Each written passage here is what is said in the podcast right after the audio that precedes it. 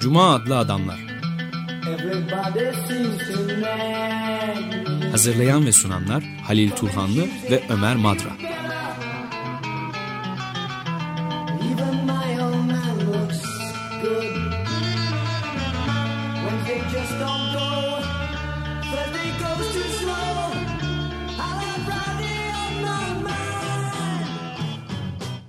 Desteği için Açık Radyo dinleyicisi Kasım Korun'a teşekkür ederiz. Merhaba Halil, hoş geldin. Teşekkürler. Bugün e, 70'lerde yayınlanmış ama Türkçe'de yeni e, çevrilmiş ve yayınlanmış Türkçe'de bir kitaptan bahsedelim istersen. E, bizim programımızı dinleyenlerin az da hatırlayacaklardır belki. Biz bu kitaptan armağan konusuna ayırdığımız bir programda çok eskiden ama bu program 10 seneyi aştı. Evet, neredeyse devam hatırlıyorum bunu konuştuğumuzu yani ben de. E, armağan konusunda bahsederken Lewis Hyde'ın şimdi bahsedeceğimiz bu programın konusu da olan e, Ar- kitabından söz etmiştik. Ama şimdi Türkçe'ye çevirdi. Bir daha gün, bu anlamda güncelleşmiş oldu. Tekrar da gündeme almakta bir sakınca yok. Evet, Metis yayınlarından yayınlanmış. Hemen baştan da söyleyelim. Louis Hyde, Armağan, Sanatsal Yaratıcılık Dünyayı Nasıl Değiştirir de alt başlığını. Evet, çok e, taşıyor. ilginç bir kitap. E, Burada be- benim e, söylemek istediğim çok e, pek çok konuya değiniyor. E, özellikle sanat konusuna. Fakat ben ilkel kabilelerde ya da ilke, tırnak içinde söylüyorum ilkelleri henüz devlet çatısı altında yaşamayan insanların arasında küçük topluluklarda, kabile topluluklarında armağanın, armağan değişiminin, mübadelesinin e, çok yaygın olduğunu hemen hemen her kabilede bulunduğunu e, tespit ediyor bu antropolojik açıdan. Fakat armağan konusu öyle bir geniş ki antropolojiyle sınırlı değil. Değişik disiplinleri, ekonomi bunun içerisinde, sosyoloji bunun içerisinde, e, etik bunun içerisinde, felsefe bunun Etnoloji, evet içerisinde. hepsi çok Ve doğru. armağan da çeşit, modern toplumda bazen biçim değiştiriyor, bazen yozlaşıyor, bazen de yeni armağan türleri çıkıyor. Örneğin organ nakli gibi.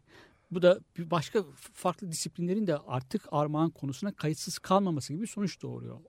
Medikal sosyoloji mesela. İki, bir melez disiplin diyebiliriz belki ama armağan konusu organ bağışlamada bir armağan sonuçta. Ama az önce söyledik modern toplumda armağan e, yozlaşabiliyor da. Daha doğrusu armağan ekonomisinin şu ya da bu ölçüde yürürlükte olduğu ilkel kabileler modern insanla e, kapitalizmle e, temasa geldiklerinde armağan ekonomisinde bir yozlaşma oluyor. Bu Evet. kesin. E, armağan ekonomisinin en büyük önem özelliği özellikle senin çok ilgini çekecek bir e, nokta e, doğayla ilişkilerinde. Evet. Yani doğayı bir tüketilebilir bir kaynak olarak sömürülebilir bir kaynak olarak görmeme. Armağan kabilelerin doğayla ilişkileri doğada buldukları her şeyi bir armağan olarak almaları, bir kendilerine bahşedilmiş bir şey olarak almaları. Doğa, bu böyle bir ortamda bir bereket var. Hiçbir zaman kıtlık yok. Hiçbir zaman onlar şeyden e, yakınmıyorlar. Müreffeh toplumlar. Tam bizim modern toplumun müreffeh olması bir idealdir. De programlar, hükümet programları hazırlanır. Ama bu il, il- ilkel toplumlarda armağan ekonomisi sayesinde büyük ölçüde müreffeh toplumlar. Hiçbir zaman kıtlık yaşamıyorlar. Bir örnek verelim istersen. E, Lewis Hyde'ın e, verdiği örnekleri tekrarlayalım. E, Alaska'da Kuzey Pasifik kıyılarındaki e, yerlilerin e, balık av, ringa balığı ya da somon balığı avlayan yerliler. Onlar balığın denizin diplerinde yaşayan tıpkı kendileri gibi kabileler halinde yaşayan kardeşleri olarak görüyorlar bunu ve kendilerini aç kalmasın diye kendilerini feda ettiklerini düşünüyorlar. Suyun üzerine çıkıyorlar ve oltaya geliyorlar, yakalanıyorlar. Yani yakalanmaktan ziyade karınları doysun, karada yaşayan kardeşlerimiz e, açlık çekmesinler diye kendileri. Bunun sonucu olarak çok ancak ihtiyaçları kadar avlıyorlar balıkları.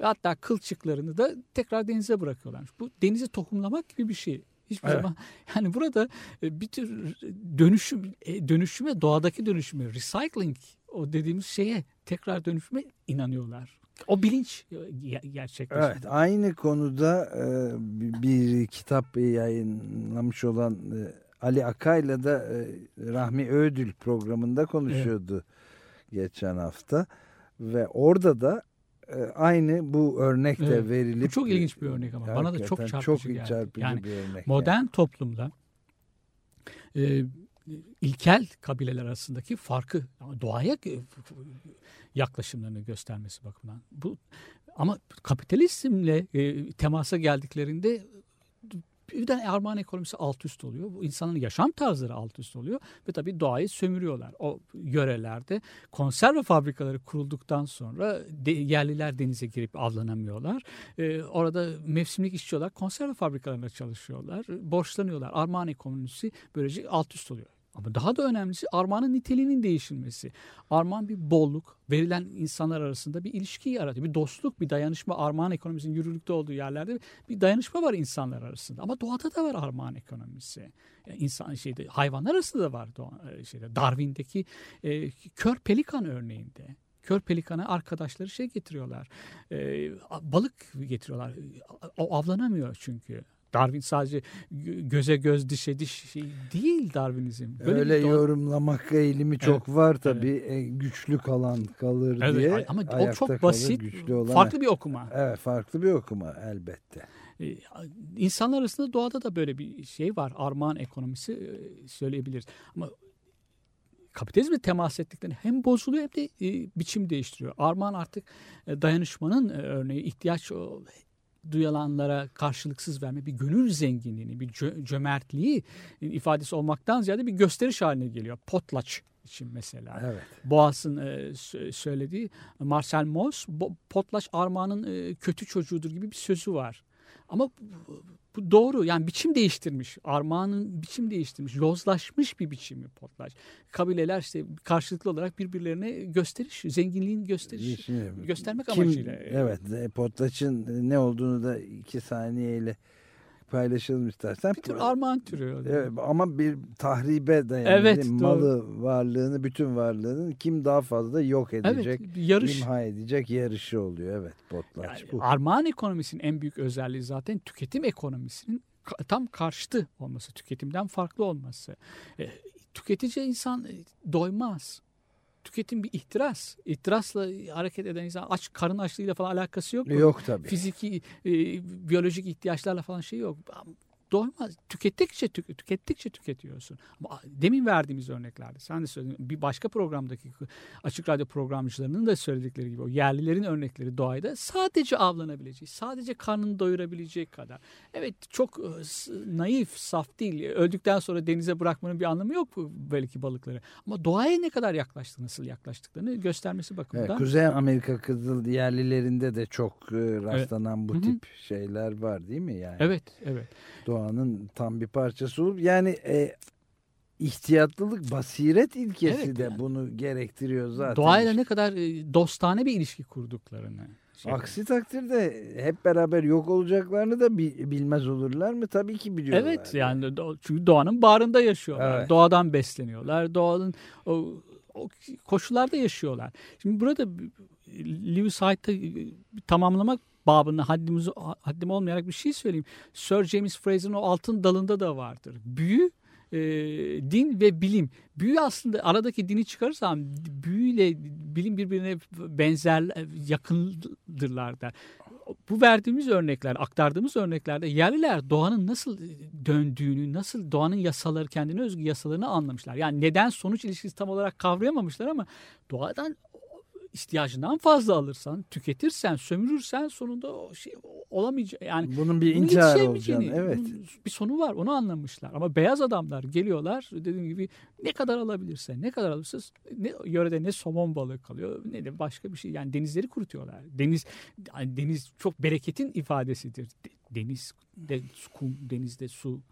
Ama evet. tük, son, denizde balık ama tükeniyor sonuçta. Evet yani bu ıı, içinde bulunduğumuz işte korkunç şimdi çok ıı, büyük bir boyut kazanmış olan kriz mali krizin evet. de hatta bunalım da 2008 bunalımına doğru da kesin olarak gidiyor ve muhtemelen bir daha hiçbir şey aynı şekilde eskisi kesin gibi öyle. olmayacak. E, onun temeli de tam bu açgözlük, ihtiras evet, evet, kaynaklarının evet. çok ötesinde bir takım e, enstrümanlar bulup, hı hı. araçlar bulup e, daha daha daha fazla evet, evet. daha fazla nasıl tüketebilirim evet. anlayışına dayalı ve sonucunda görülüyor. Yani iki ekolojik krizle ekonomik kriz aslında birbiriyle Tabii tamamen toplumla, e, bağlantılı. toplumla tetikliyor. doğa arasındaki çok yani insanın toplumdaki yaşayışı toplum kurduğu toplum düzeniyle doğaya yaklaşım arasında birbirinin uzantısı aslında. Aynen öyle. Yani. Yani kapitaliz doğanın da bu kadar tahrip edilmesi kapital, kesinlikle kapitalizmin sonucu.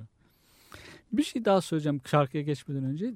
Bir de modern toplumda armağanın yozlaşmış biçimi. Verdiği bir örnek bana hem gülünç geldi hem de ilginç geldi. Ee, 1970'lerin sonlarında Amerika'daki bazı şeyler e, Burger King mesela McDonald's gibi ya da Domino Pizza rekabet ediyorlar birbirine. Ortalama bir ailenin işçi ailesinin işte e, haftada 3 gün falan dışarıda bu tip yerlerde yemek yediğini ama bu tip yerlerde yemek yerken de çocukların tercih anne babaların anne babaların çocukların fikirlerini sorduğunu. Çocuklar onları çekiyor oraya. Ben bugün King Burger'da yemek istiyorum gibi. Bu tip yerler, e, zincirler, fast food zincirleri armağanlar dağıtmaya başlamışlar. King Burger'de bir cadı veriyorsun çocuklara. Tabii bu armağan falan değil. Çocuklara verilen bir rüşvet. Ee, e, yani ve işte Bunun ben ismi armağan oluyor ama değil. Hiç alakası yok.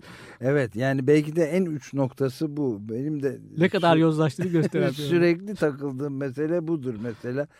Bir çocuklarla Çocuk filan beraber aslında. Evet, çocuklarla beraberken filan e, eskiden şey derdim. Aa bak e, bütün insanları ne kadar seviyor bu şirketler ve hediye veriyorlar Evet. bize diye. Baba niye öyle söylüyorsun? Bizi işletiyorsun filan diyor. Evet. E, niye sevmeseler niye hediye desinler ona diyordum ben de o zaman Yani, yani. acayip bir sömürü var. Çocukların e, anneler çocuklarını kır- kıramıyorlar. Ee, onların anneyle çocuk arasındaki bağın bir duygusal bağı sömürüyorsun. Çocuğun e, sömürüyorsun. E, Böyle çift katlı bir sömürü var. Evet. Dediğim gibi hediyeyle falan hiç alakası yok. Tam bir rüşvet. Evet, tam bir rüşvet. Rüşvetin adına da hediye diyorlar. Armağan diyorlar. Acayip bir şey evet. Peki bir ara verelim şimdi ve Bob Dylan dinliyoruz. I Want You adlı şarkıda.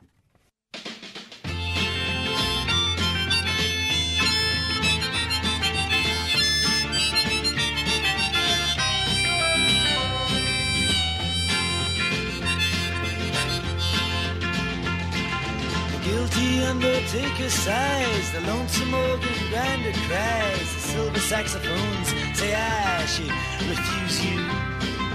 The cracked bells and washed out horns blow into my face with scorn, but it's not that way. I wasn't born to lose you. I want you. I want you.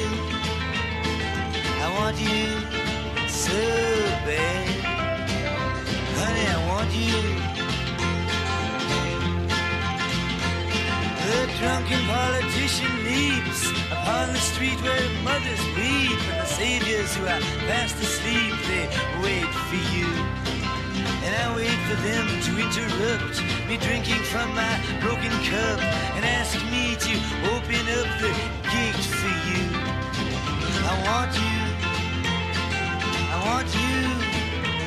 Yes, I want you so bad.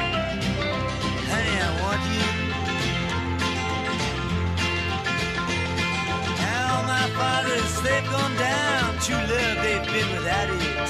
But all their daughters put me down, cause I don't think about it. Well, I return to the Queen of Spades and talk with my chambermaid. She knows it, she's not afraid to look at her. She is good to me, and there's nothing she doesn't see. She knows where I'd like to be, but it doesn't matter. I want you. I want you. Yes, I want you so bad. Honey, I want you. Now you're dancing child with his Chinese suit. He spoke to me. I took his flute. No, I wasn't cute to him, was I? But I did it because he lied and because he took you for a ride. Uh, because time is on his side and because I want you. I want you. Yes, I want you so bad. Honey, I want you.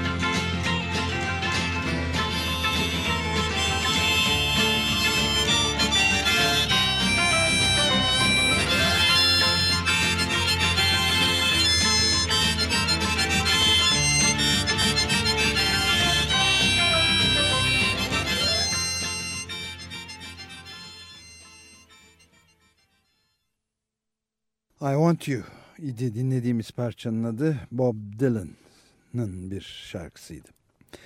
Evet, e, Cuma adlı adamlardayız. Açık Radyo 94.9'da ve Armağan üzerinde e, konuşmaya devam ediyoruz. Çok uzun yıllar önce yaptığımız eski programlarda da bunu konuşma fırsatı bulmuştuk. Hatta elimizdeki kitabın da Metis yayınlarından yayınlanmış olan Louis Hyde adlı yazarın Armağan Sanatsal Yaratıcılık Dünyayı Nasıl Değiştirir kitabının da orijinalinden o zaman bahsetmiş olduğumuzu da hatırlıyoruz. Bu Metis'in yeni yayınlanan çevirisinde de 2008'de yayınlandı. Eylül'de yani çok yeni e, Emine Ayhan çevirisiyle çıkmıştı. Onun üzerinde konuşmaya devam ediyoruz. Aynı anlamda Ali Akay'ın da bir kitabı yayınlandı. Şimdi demin verdiğimiz örneklerde, aktardığımız örneklerde daha doğrusu yerlilerin doğayla ilişkilerinde bu tam da Thomas Hobbes'un e, ilke, doğa durumundaki insanın devlet e, çatısı altında yaşamadan önceki sözleşme öncesi insanların e, birbirlerinin kurdu oldukları teorisini o varsayımın o fantazisinin saçma olduğunu bize gösteren örnekler. Evet. Burada Hobbes iktidarı insan üzerindeki devlet iktidarının, merkezi iktidarın ve dolayısıyla da tahakkümün e, meşrulaştırmak için insan doğasına böylesine bir karamsar bakışı var. Yani e, doğal haldeki yerlerin hiç de öyle olmadıklarını görüyoruz aslında. İnsan insanın kurduğu ancak daha sonraki oluyor. Modern insan birbirine daha yırtıcı, daha vahşi, daha barbar oluyor. O yerler e, zıpkınlarla balık avlıyorlar. ihtiyaçlarını görmek için ya doğayla da öyle atom bombaları falan yok onların. Burada bu çok e, sözleşme teorisinin çok çeşitleri var. Yani Hobbes'un devletle kurdukları insanların yetkilerini devlete verdiklerini e, sözleşmeleri Russocu bir şey e, sözleşme teorisi arasında dağlar kadar fark var elbette. Evet. Russo doğada yakın hatta pek çok bakımdan örnek alınabilecek şey, e, görüşleri, tezleri var onun sözleşme teorisinde. Ama Hobbes'un de bir insan doğasına çok kar, karamsar bir bakışı var. E, o iktidarı meşrulaştırmak ama için. Ama galiba o bu iktidarı meşrulaştırmak için de ancak insanı bu kadar aşağılayarak iktidarı meşru kılabiliyorsun. Kabul ettirebiliyorsun hmm. insanlara. Rasyonalize edebiliyorsun. Bu görüş tam e, pek çok Rusya'da bunların içerisinde liberter sosyalistlere çok yakın bulduğum bir düşünürdür benim. Ama genellikle mesela Kropotkin'in söylediklerine daha liberterlere, ütopyacılara, anarşistlerin görüşlerine, onların insan doğasına çok e, iyimser yaklaşımlarının tam taban tabana zıt. Hobbes'un görüşleri asıl felaket 19. yüzyılda sosyal Darwin'in görüşlerinin topluma uygulanmasıyla sosyal Darwin'cilikle birleştiğinde daha da şey ürkütücü boyutlara gelebiliyor. Evet bu tabii hem Darwin'in kendisine de biraz haksızlık önce konuştuğumuz gibi büyük bir haksızlık. Çünkü Darwin hiç böyle bir okuma yapmıyor o insan toplumuna uygulanacak bir şey yok. O demin de senin de söylediğin gibi bu Darwin'de ne bulduğuna, nasıl okuduğuna, ne gördüğüne ilişkin. Lewis Hyde'ın söylediği şey Kropotkin oraya okuduğunda kör e, pelikan örneğini görüyor. Evet. Darwin'de. Başka örnekler de var. Ama yani doğada da dayanışmaya dair başka örnekler de var. Ama Thomas Hobbes'un takipçileri e, Darwin'in teorilerinin doğadaki doğa içinde geçerli değil ama herkesin birbirine düşmanı olduğu, ölümüne, e, ölümcül bir şekilde ilişkilerin yürürlükte olduğu bir doğal durumunu aynen toplumsal toplum içinde geçerli olabilirler. Bu toplumu da devlet olması ya da bir merkezi bir iktidar, bir otorite, bir mutlak bir otorite ama. E, bunlar insanları evet. üzerine baskı kurmalı ve onların e, o tutkularını, ihtiraslarını gemlemeli. Ancak böyle mümkün olabilir insanların. Evet Bu, eğer tam tabii Thomas Hobbes haklıysa e, o zaman belki de haklı da e, çıktığını görebileceğiz. insanın e, sistematik olarak evet. hem kendi hem cinslerini türünde olanları hem de bütün doğadaki canlı varlıkları e, tarumar edip yağma, ganimet neredeyse şeklinde yorumlaması tüketebileceğini çok üstünde bir şeyle tüketme iştahıyla gitmesi belki de Thomas Hobbes'un o zaman Thomas Hobbes haklı Bu- demekten ziyade ben şöyle anlamayı tercih ediyorum. E, Thomas Hobbes'un öngördüğü örgütlenme insanları örgütlenme biçimi insanları vahşileştiriyor. Yani muhtemelen evet, evet, yani o ben tür de bir zaten şeyde e, Hobbes'u haklı bulduğumu söylemek hiçbir Evet. zaman Yani- istemedim de. doğa durumundaki insanlar çok daha bizden şey oldukları, e, ya- yabani, vahşi olmadıkları kesin. Burada bir şey daha var. Yani Thomas Hobbes e, mutlaka e, bir insanların bir toplumda yasalar mı geçerlidir? Bir şeyler yasalar mı da- dayatmalıdır insan? İnsanlar doğal yasalar olmaksızın yaşayamazlar mı? Uyumlu bir toplum yani birbirleriyle ilişkilerini, saygı, özgürlüklerine saygı duydukları, adaletli ve iyi toplum. Yasalar olmaksızın mümkün değil mi? Tepeden aşağıya onları bilsin birileri e, yasaları, normları dayatmaksın mümkün değil mi? Yani doğa halini yaşamak e, halen mümkün değil mi? Ona yaklaşmak mümkün değil mi? Sorusu sorulabilir. Şimdi bir örnek daha var orada. Anabaptistlerin e, ve diğer o isyancı köylü ayaklanmaları sırasında insanların e, bütün e, borç sözleşmelerini, vergi kayıtlarını hepsini ateşe verdiklerini söylüyor. Daha sonra da İtalyan anarşistlerin örneklerini veriyor. Burada yapmak istedikleri şey e, bir Thomas Hobbes'un o meşrulaştırdığı, iktidarı meşrulaştırdığı hukuk düzeninin e, ateşe yakıyorlar. Bunun yerine neyi koymak istiyorlar? Gönül bağlarını, gönül ilişkilerini. Doğal Borç bir yasalar düzeni. değil. Evet. Yani Evet. yasalar çok ya, hukukun olduğu, yas, çok yasaların çıkartıldığı bir toplum iyi bir toplum anlamına kesinlikle gelmiyor. İyi bir toplumu yapan insanların birbirine karşı şeyleri, saygı, bilinçleri Evet dayanışma, empati, sempati, Evet. gönül dediğin o öyle bir şey zaten. yani yani. yerlilerin toplumunda e, doğayı korumak için ne diye ya doğa yasa ki- kirliliğe karşı yasalar çıksın ki? Yani Evet. doğaya yaklaşımlarında insanlar doğaya sömürü alanı olarak yaklaştıkları için bunu dizginlemek için yasalar şey- çıkıyor şeyde insanlar ko- çıkarma gereğini duyuyorlar. Ki çevre kirliliğini önlemek için yasalar. Bir nebze işte önleye, ne kadar önleyebilirlerse. Ama çevre bilincinin, çevre duyarlılığının ger- yerleşmiş olduğu bir toplumda bu yasalara hiç gerek yok. Benim bunu okurken aklıma bir şey geldi. İngiltere'de e, sıra bekleme yasası çıkmış bir tarih. Çok eski bir tarihte. İnsanlar e, İkinci Dünya Savaşı sırasında belki de Birinci Dünya Savaşı'nda bilemiyorum. Kuyrukta beklemek için bir yasa çıkmışlar. Ama artık kuyrukta beklemek için bir yasaya gerek yok. Çık o yasa yürürlükten kalkmış. Ya da ki- e, geçe şey e, değersiz kalmış. Çünkü birisinin sırasını almaya çalışmak yasalara aykırı bir davranış değil, ahlaka etik olarak Etiğe ayıplanacak bir elbette. davranış. Yani Şimdi bu bana çok ilginç bir şey de hatırlattı. İki dakika müsaade edersen bunu da ekleyeyim. Yani Ekvador'da bir iki hafta önce anayasa, yeni bir anayasa kurucu meclis anayasa yaptı yeni başkanla birlikte. Ve burada dünya tarihinde, insanlık tarihinde ilk defa olan bir şey oldu ve anayasaya bir madde koydular.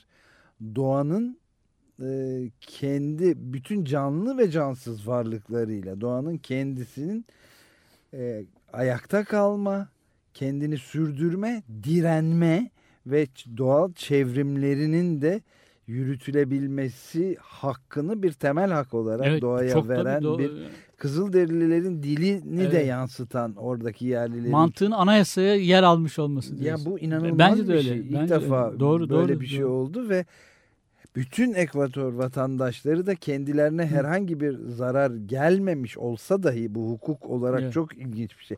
Alışa geldiğimiz bu kapitalist ve neoliberal özellikle düzende çok hiç alışa, alışmadığımız bir şey bu.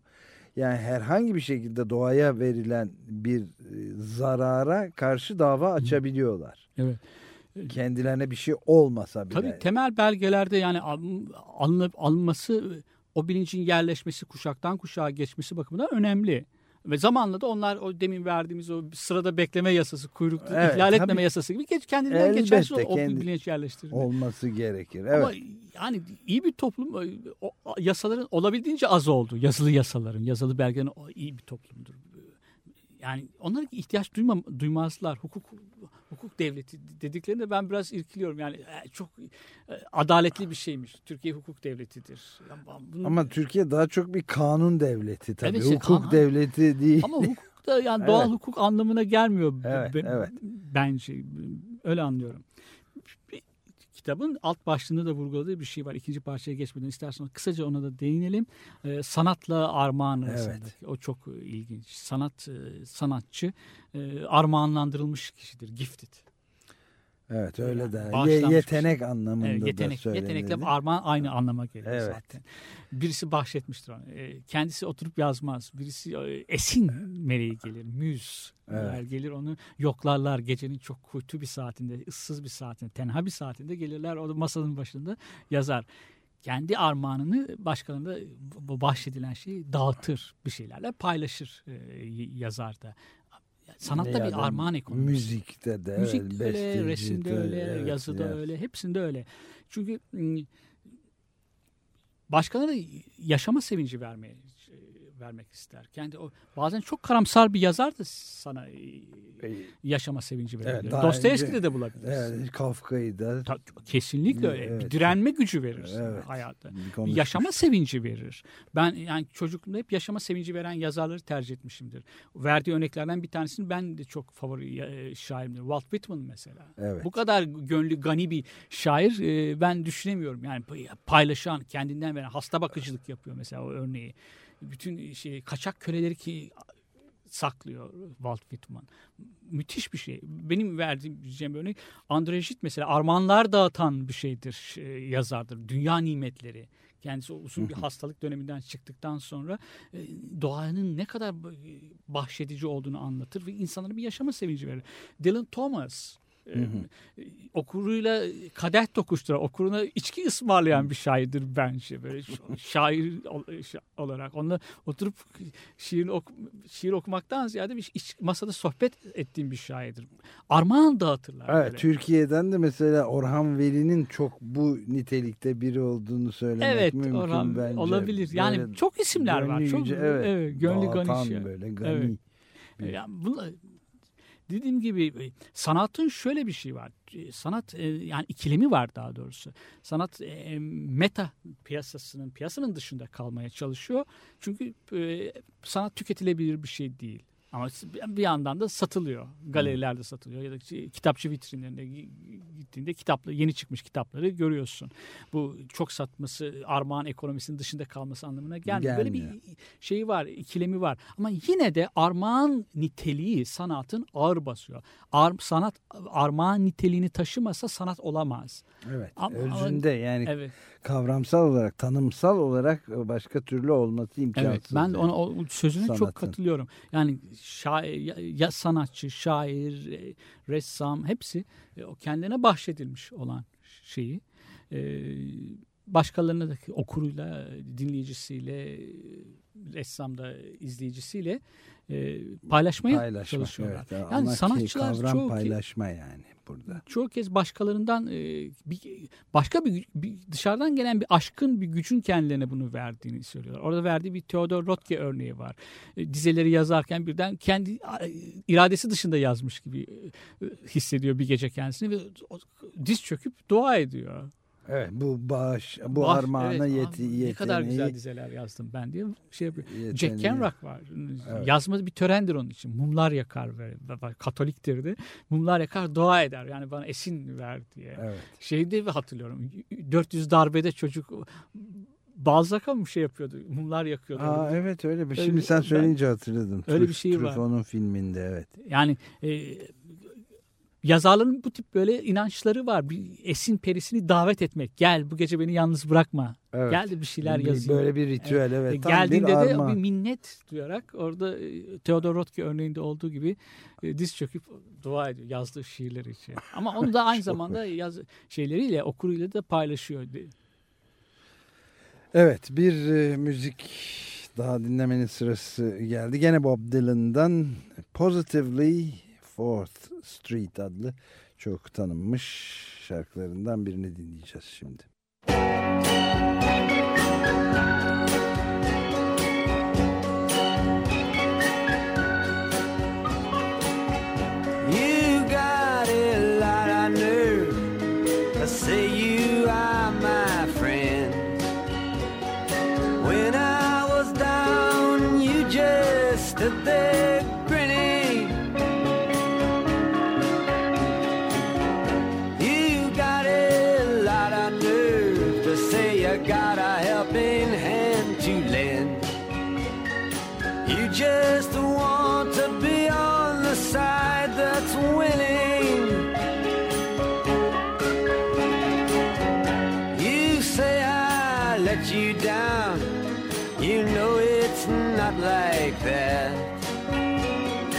you're so hurt, why then don't you show it?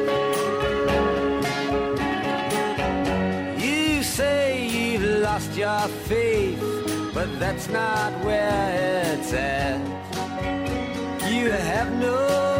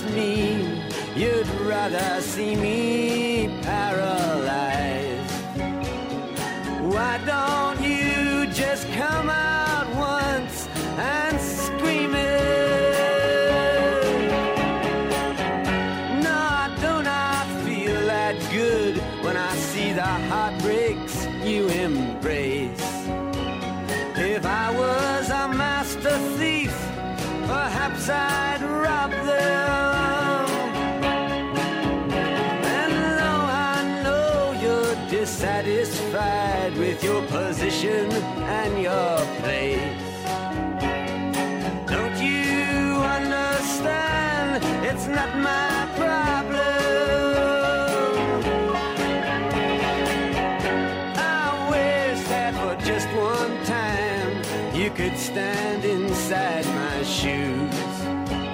And just for that one moment, I could be you. Yes, I wish that for just one time you could stand inside my shoes.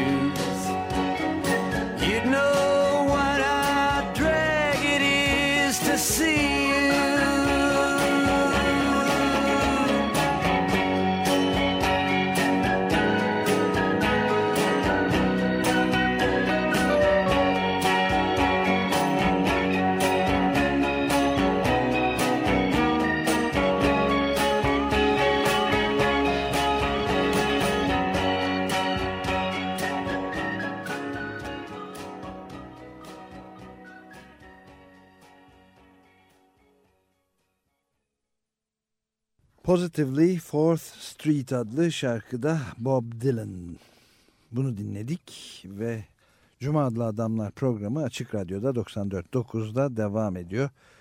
Yarım saati geçmiş durumda ve armağan kavramı üzerinde tekrar duyuruyoruz. Bu programda daha önce de üzerinde konuştuğumuz çok önemli kavramlardan biri ve her alana giriyor. Daha önce bu programın başında da konuştuğumuz gibi hem e, teolojinin dahi konusu olabilecek felsefenin, e, ekonominin ve tabii ki antropoloji ve etnolojinin en temel kavramlarından biri çok sayıda bilim insanının da düşünürün de üzerinde kafa patlattığı bir kavram. Biz de elimizde e, Louis Hyde'ın Armağan adlı kitabı Metis yayınlarından tekrar yayımlanmış. Tam da e, Ali Akay'ın da bir kitabına denk geldi ve bunu tekrar gündeme getirmiş olduk aynı adla. Şimdi aklıma da bir şey geldi. Yani okurken de aklıma geldi. Kitap e, İngilizce'de 1970'lerin ortasında yayınlanmış. E, o eklentide yapılmamış. Mesela Derrida'nın o tarihten bu yana e, ve armağan konusunda e, Çalışmaları var. çalışmaları var. Mesela Evet. onu ekle e, yani giderek bu konudaki literatür daha zenginleşmiş olduğunu söyleyebiliriz. Demin senin ver, söylediklerini felsefe, etik, pek çok alan, pek çok disiplin armağanla ilgileniyorlar. Onu İşte konu- bir de e, Fransa'da e, Mos diye bir dergi var şeyin adından alma. Marcel Mauss. Marcel Mauss'un adından ama aslında karşılık e, ekonomisinin eleştirisi yani e, mevcut ekonomik sistemin eleştirisine yönelik bir dergi Evet. var. İşte Alain Hı. e, Ahmet İnsel'in de aralarında bulunduğu bir grup düşünen insanın da çalışmalarını sürdürdüğü bir Evet. dergi de var. Ben de bu Armağan'ın antropolojiyle çok yakından ilgili. Zaten Armağan konusundaki ilk ciddi yazılardan bir tanesi galiba Marcel Mauss'un yazdığı yazı. Evet. Çok yakın zamanda tam bu kitapla da denk geldi. Laura Nader'ın e, bir şeyi var. İlkel toplumlarda ihtilaf çözümleriyle ilgili antropolog Ralph Nader'ın şey e, kız kardeşi. Öyle mi? Ha, bilmiyorum. antropolog. O da e, ilkel toplumların hukuka antropoloji açısından yaklaşıyor. Ama ona da değindiği yerler var yer yer e, bu şeyde armağanla e, toplumda. Yani demin e, armağan ekonomisinin yürürlükte olduğu yerlerde sözleşme borç ilişkilerine gerek yok, borçlar hukukuna gerek yok e, dedik ya. Evet, Orada da onu evet. söylüyor. Mesela bir şey örnek daha geldi benim aklıma. Armağan e, karşılıksız bir şeydir. Bir duygunun da ifadesidir aynı zamanda. Bir armağan verirken bir sevdiğini, ona bir şey bir şey karşılıksızdır. Karşılık beklemezsin de bir duygunun da arada bir bağ vardır ya da bağın kurulmasını istersin. Mesela modern toplumda armağan ben hatırlıyorum hukuk konusu olabiliyor armağan. Nişan hediyelerinin geri verilmesi var. Hukuk. Madem hediyedir bu yani nasıl geri istiyorsun modern toplumda? Bayağı de- derstir ve dava konusu olur. Evet. Nişan hediyelerinin geri istenmesi. Sınav sorusu da olur Tabii hatta. tabii olur, Evet. olur, tabii olur. Yani medeni hukuk okutan aynı profesördür birden dörde kadar. Ama ilk de, birinci sınıfta bu e, aile hukukundan e, nişanlılık, nişanlıkla nasıl bir ilişki kurulabilir? İşte e, nesep bağları ama önemli bir kısmı da nişan hediyelerinin geri verilmesi. ne verilir ne alın e, saklı tutulur. Onu bayağı ciddi ciddi anlatır. Dedim pratik dersler, pratik soruları da olur. Pratik sorusu olur olması da şey değil, e, yersiz de değil.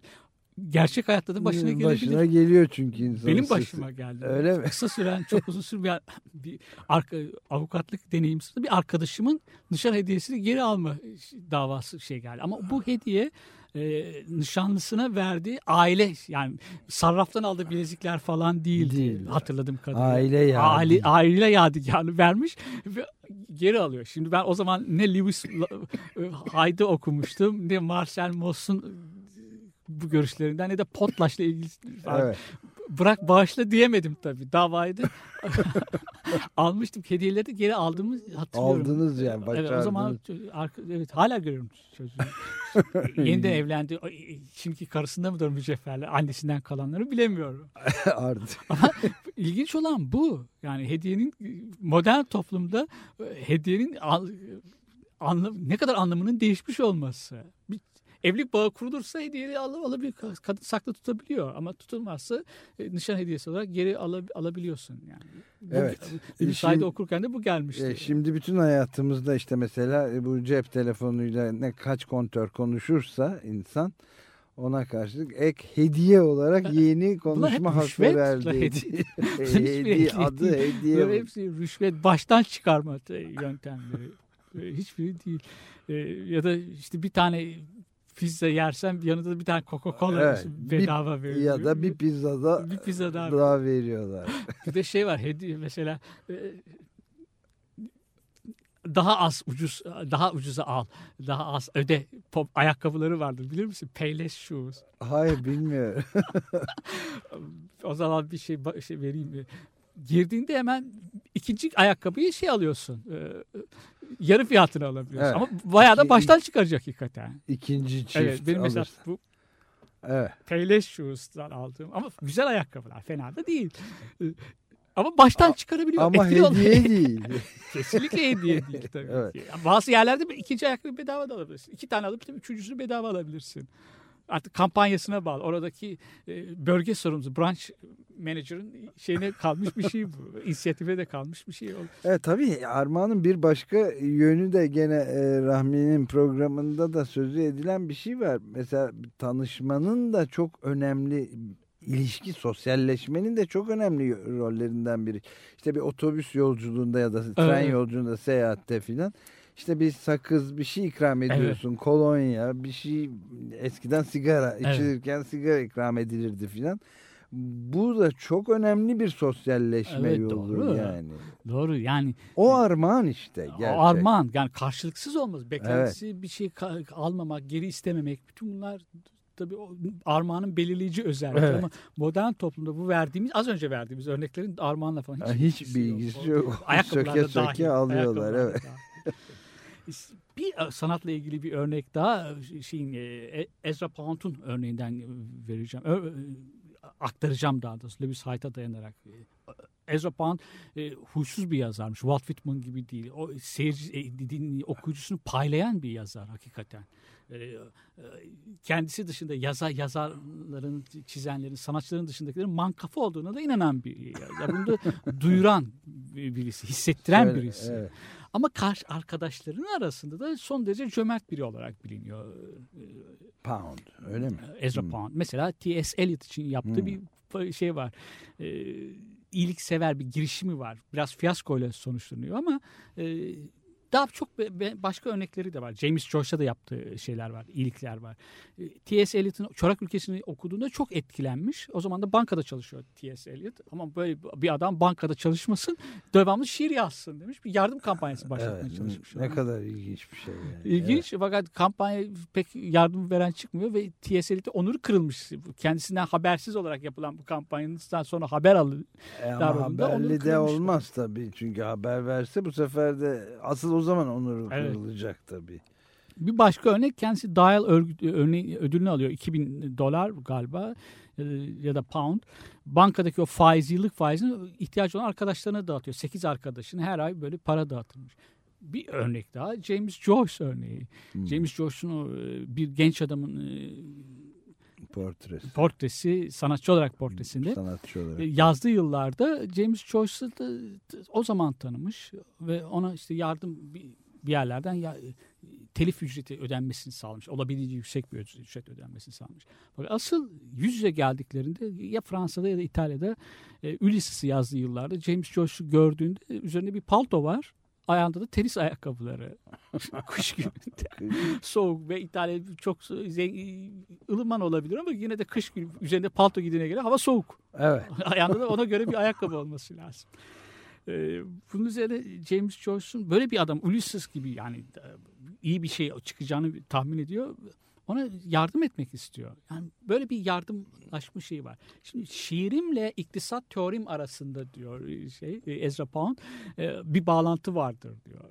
Yani iktisat teorisi. Onun iktisat teorisini, iktisat teorisini, siyaset, siyasi iktisadını saçma bulmuşlardır. Gerçekten de yer yer saçma. Yani Evet. ve kendisi çok saf aslında. O dinleyicisi, okuyucuları daki saflık konu da var. Mussolini entelektüel falan zannediyor. Yani bütün şiirlerini falan okuduğunu zannediyor. Sizin şiirlerinizi okudum demiş Mussolini. Buna inanmış. E, niye yalan söylesin koskoca Tabii. Mussolini diye düşünmüştür.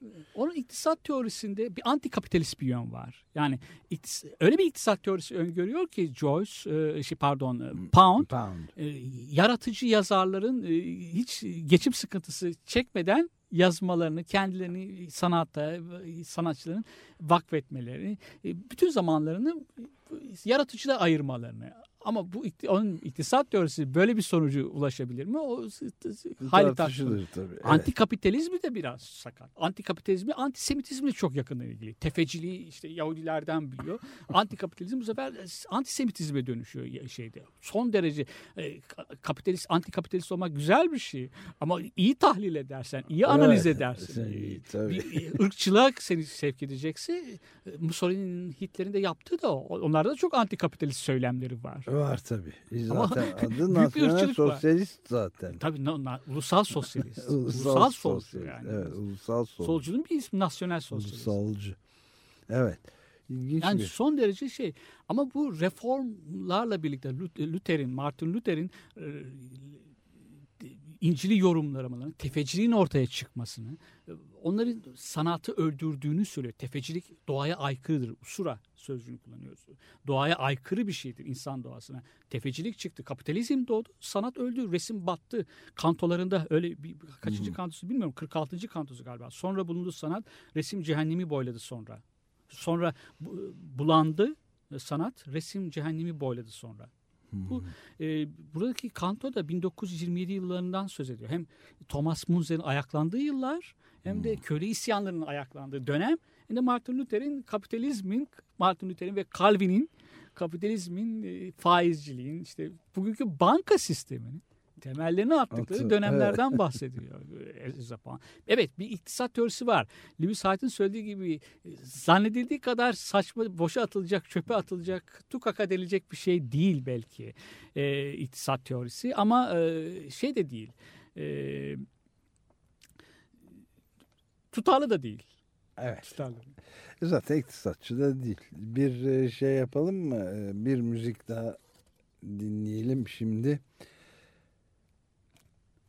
The, The Gun Club'a geçiyoruz buradan ve Sacred Fires e, pardon Secret Fires adlı şarkıyı dinliyoruz. Abi.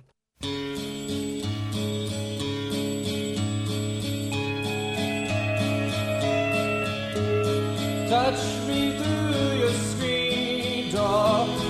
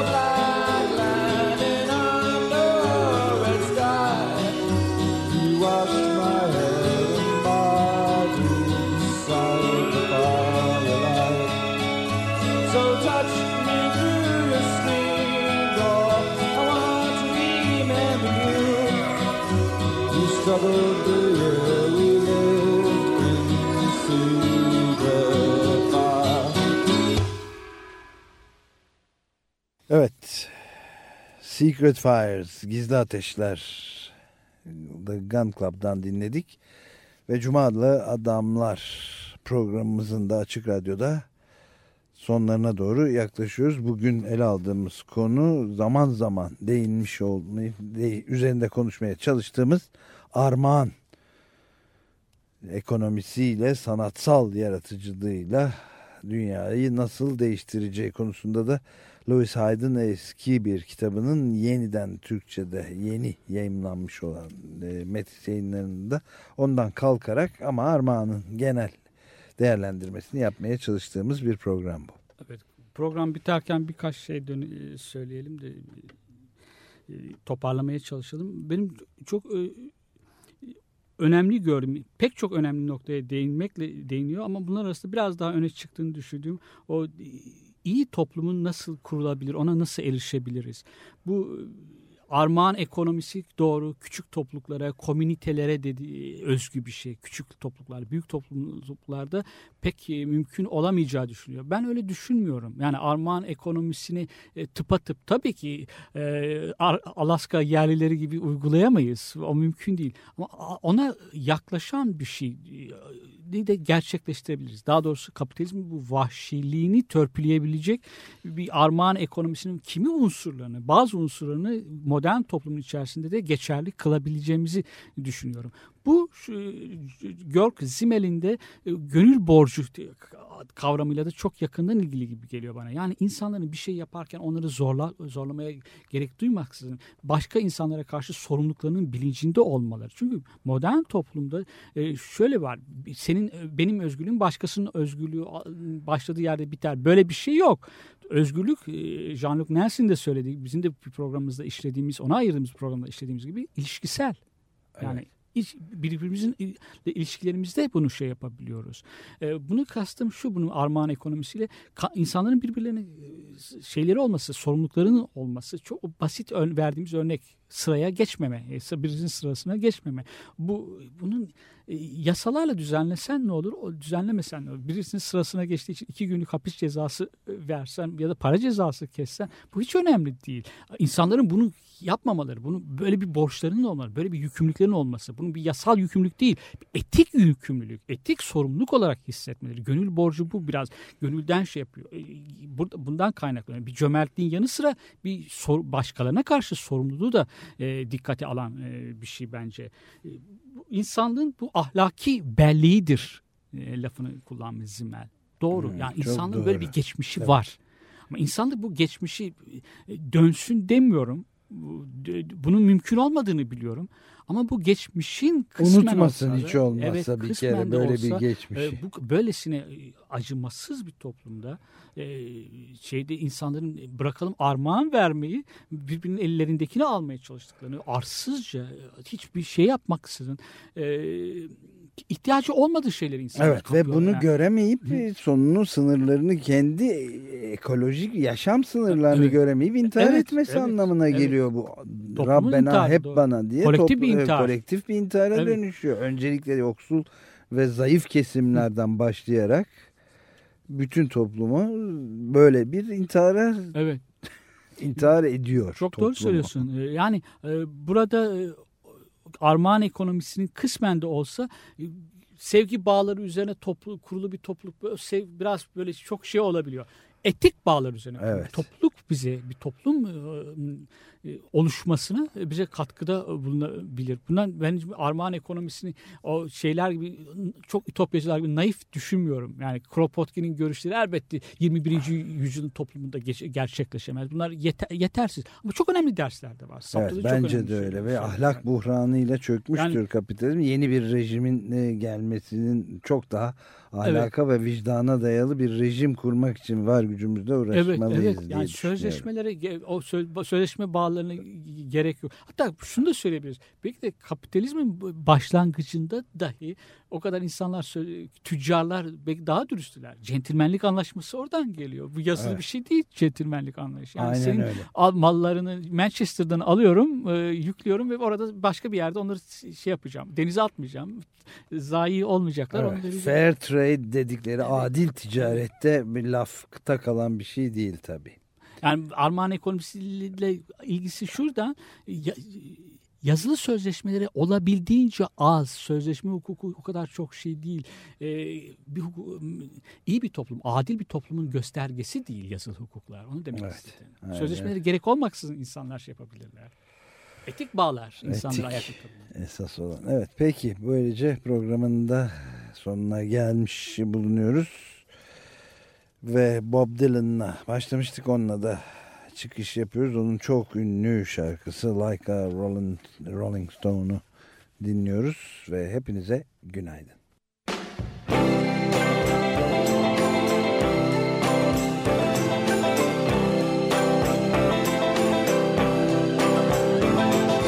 Once upon a time you dress so fine, threw the bumps of dime in your prime.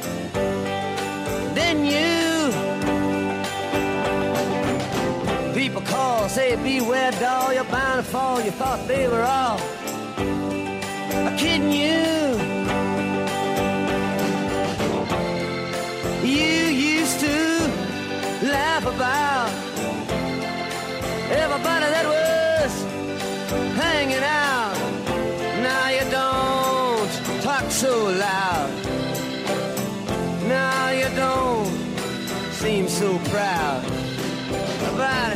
having to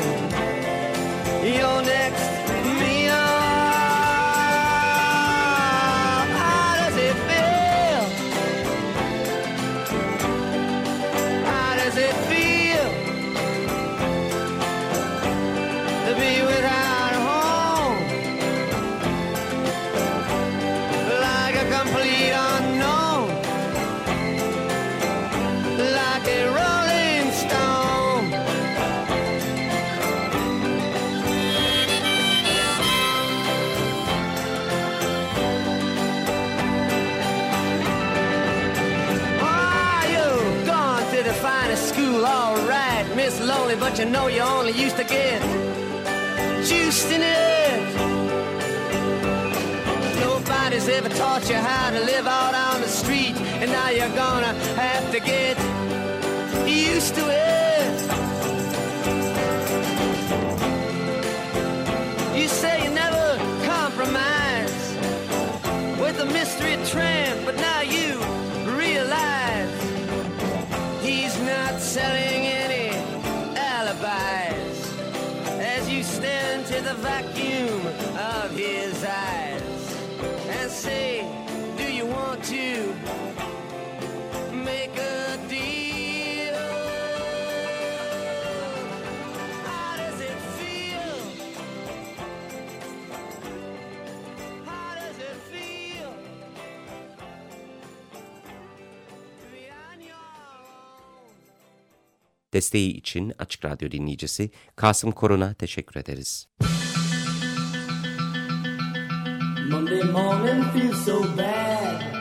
Cuma adlı adamlar.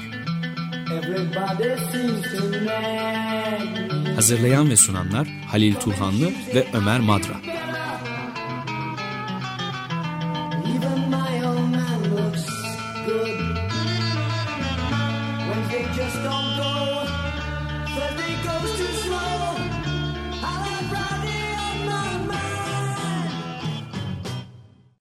Açık Radyo program destekçisi olun.